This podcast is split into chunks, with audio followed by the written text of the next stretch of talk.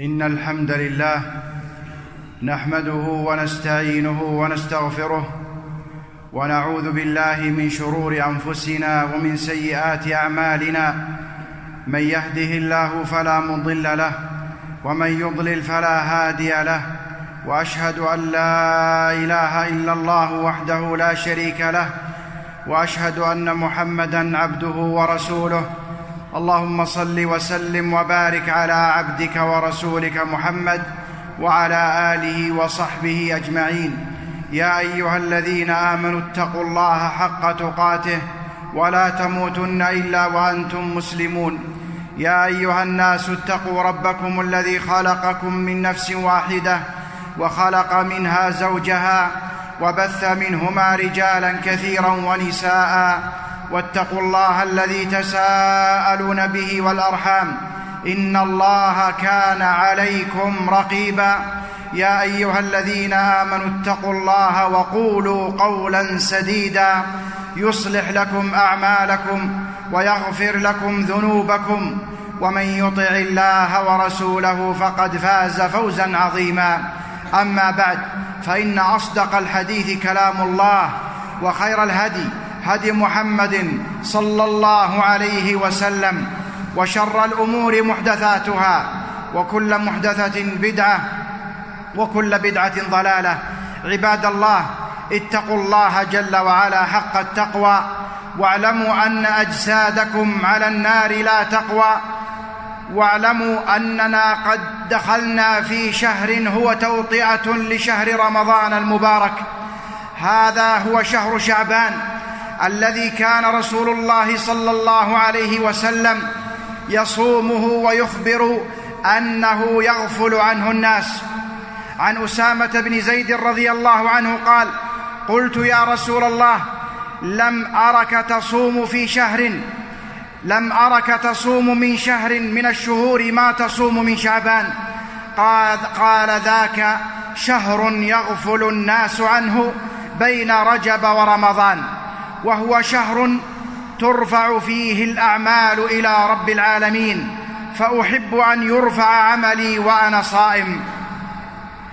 أيها المسلمون إن النبي صلى الله عليه وسلم أخبر عن رفع أسبوعي للأعمال في يوم الاثنين والخميس وكان يحب أن يصومهما صلى الله عليه وسلم ويقول تفتح أبواب الجنة يوم الاثنين ويوم الخميس فيغفر لكل عبد لا يشرك بالله شيئا إلا رجلا كانت بينه وبين أخيه شحناء فيقال أنظروا هذين حتى يصطلحا أنظروا هذين حتى يصطلحا أنظروا هذين حتى يصطلحا.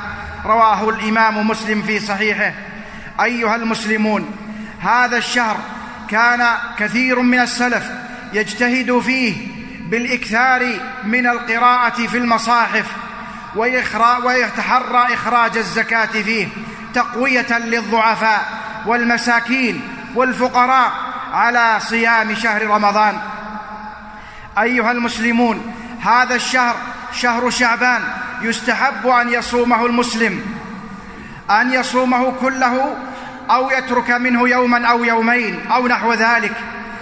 اللهم إلا إذا لم يصمه فإنه لا شيء عليه. لكن إذا انتصف شعبان إذا صار اليوم الخامس عشر من شعبان فلا يصوم.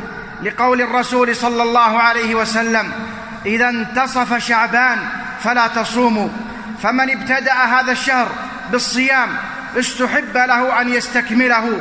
كله أو, أو إلا قليلا منه. أما من لم يصمه ثم جاء الخامس عشر من شعبان فلا يستحب له أن يصوم بعد ذلك. ويحرم ولا يجوز أن يتقدم صوم رمضان بيوم أو يومين. إلا من كان عليه صوم قضاء. تقول أم المؤمنين عائشة رضي الله عنها كان يكون علي الصوم من رمضان فما أستطيع أن أقضي إلا في شعبان وذلك لمكان رسول الله صلى الله عليه وسلم. متفق عليه. ومعنى قولها لمكان رسول الله صلى الله عليه وسلم أي اشتغالها بخدمة رسول الله صلى الله عليه وسلم. فاحذروا أيها المسلمون من الشحناء. فإنها سبب لتأخير قبول الأعمال ورفعها وسبب لتأخير مغفرة الله.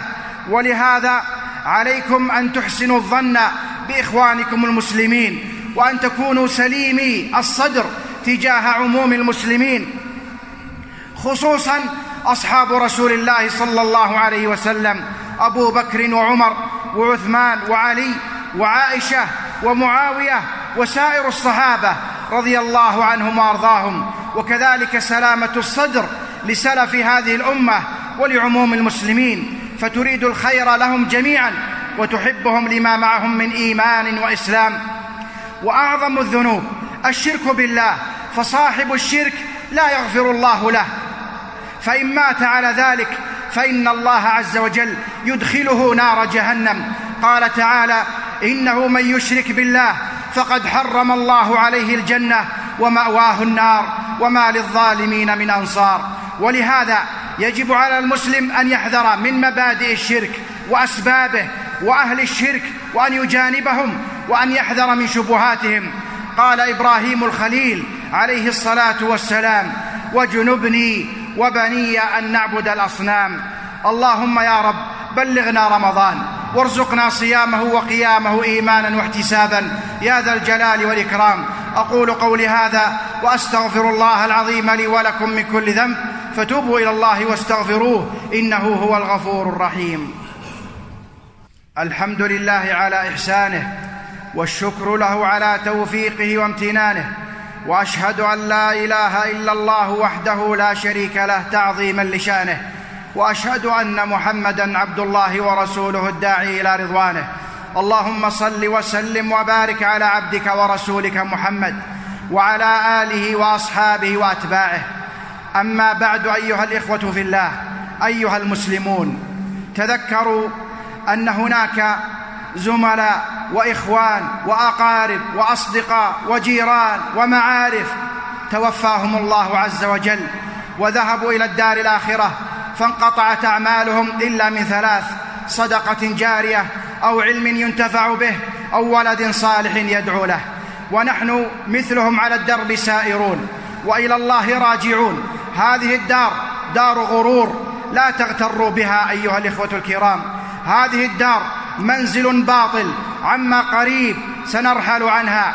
هذه الدار هي يكيد بها الشيطان يكيد بها الشيطان ويتربص بها للمؤمنين ولعموم الناس ولآتينهم من بين أيديهم ومن خلفهم وعن أيمانهم وعن شمائلهم ولا تجد أكثرهم شاكرين. فاللهم اكفنا شره اللهم اكفنا شره ومكره واكفنا شر أوليائه من شياطين الإنس والجن ومكرهم. يا ذا الجلال والإكرام. فلا تتعلقوا بالدنيا وتذكروا الآخرة والرجوع إلى الله عز وجل وأحدثوا توبة أحدثوا توبة كل يوم في الصباح وفي المساء. توبوا إلى الله واستغفروه. ومما يعينكم مجالسة أهل العلم والصلاح والتقوى والفلاح. ومما يعينكم القرآن العظيم. فإنه يجلب رضا الرحمن ويطرد الشيطان ويجلو كيده ويرد شبهاته. قال صلى الله عليه وسلم في سورة البقرة اقرأوا البقرة فإن أخذها بركة وتركها حسرة ولا تستطيعها البطلة. وكذلك سنة المصطفى. صلى الله عليه وسلم. تعلموها واعملوا بها وانشروها وادعوا إليها واثبتوا عليها. اللهم اجعلنا ممن خافك واتقاك. اللهم اجعلنا ممن خافك واتقاك واتبع رضاك. اللهم اهدنا فيمن هديت وعافنا فيمن عافيت وتولنا فيمن توليت وبارك لنا فيما أعطيت وقنا شر ما قضيت فإنك تقضي ولا يقضى عليك.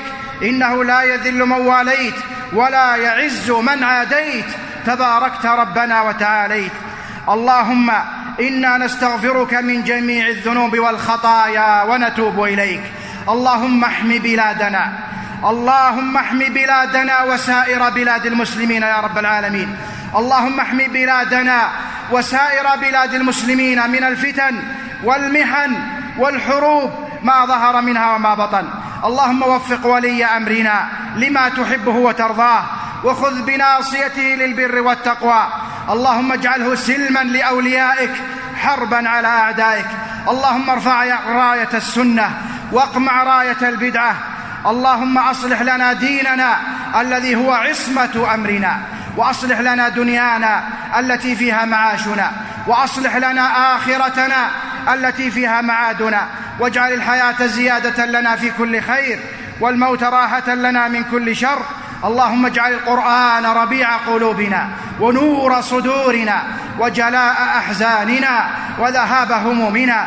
اللهم اجعلنا وأولادنا وأزواجنا وأحبابنا في الله اجعلنا وإياهم من أهل القرآن الذين هم أهل الله وخاصته. اللهم ذكرنا منه ما نسينا وعلمنا منه ما جهلنا وارزقنا تلاوته آناء الليل وأطراف النهار على الوجه الذي يرضيك عنا.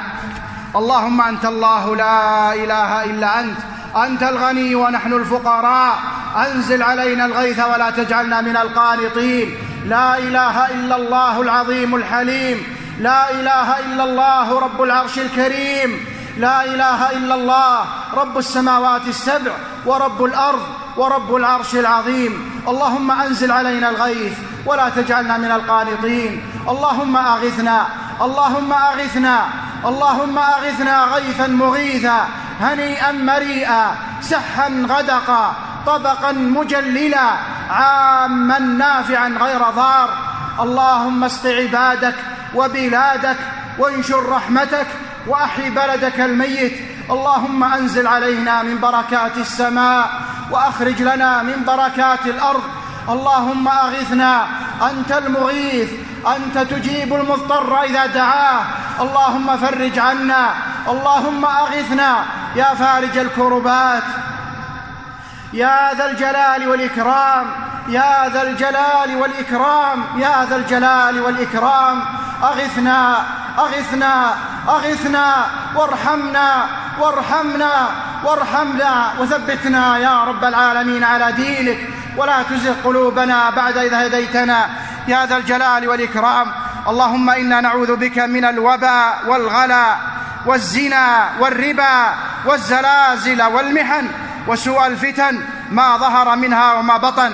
اللهم اصرفها عنا وعن بلادنا وعن بلدان المسلمين يا رب العالمين. ربنا آتنا في الدنيا حسنة وفي الآخرة حسنة وقنا عذاب النار وصل اللهم وسلم وبارك على نبينا محمد وعلى آله وصحبه أجمعين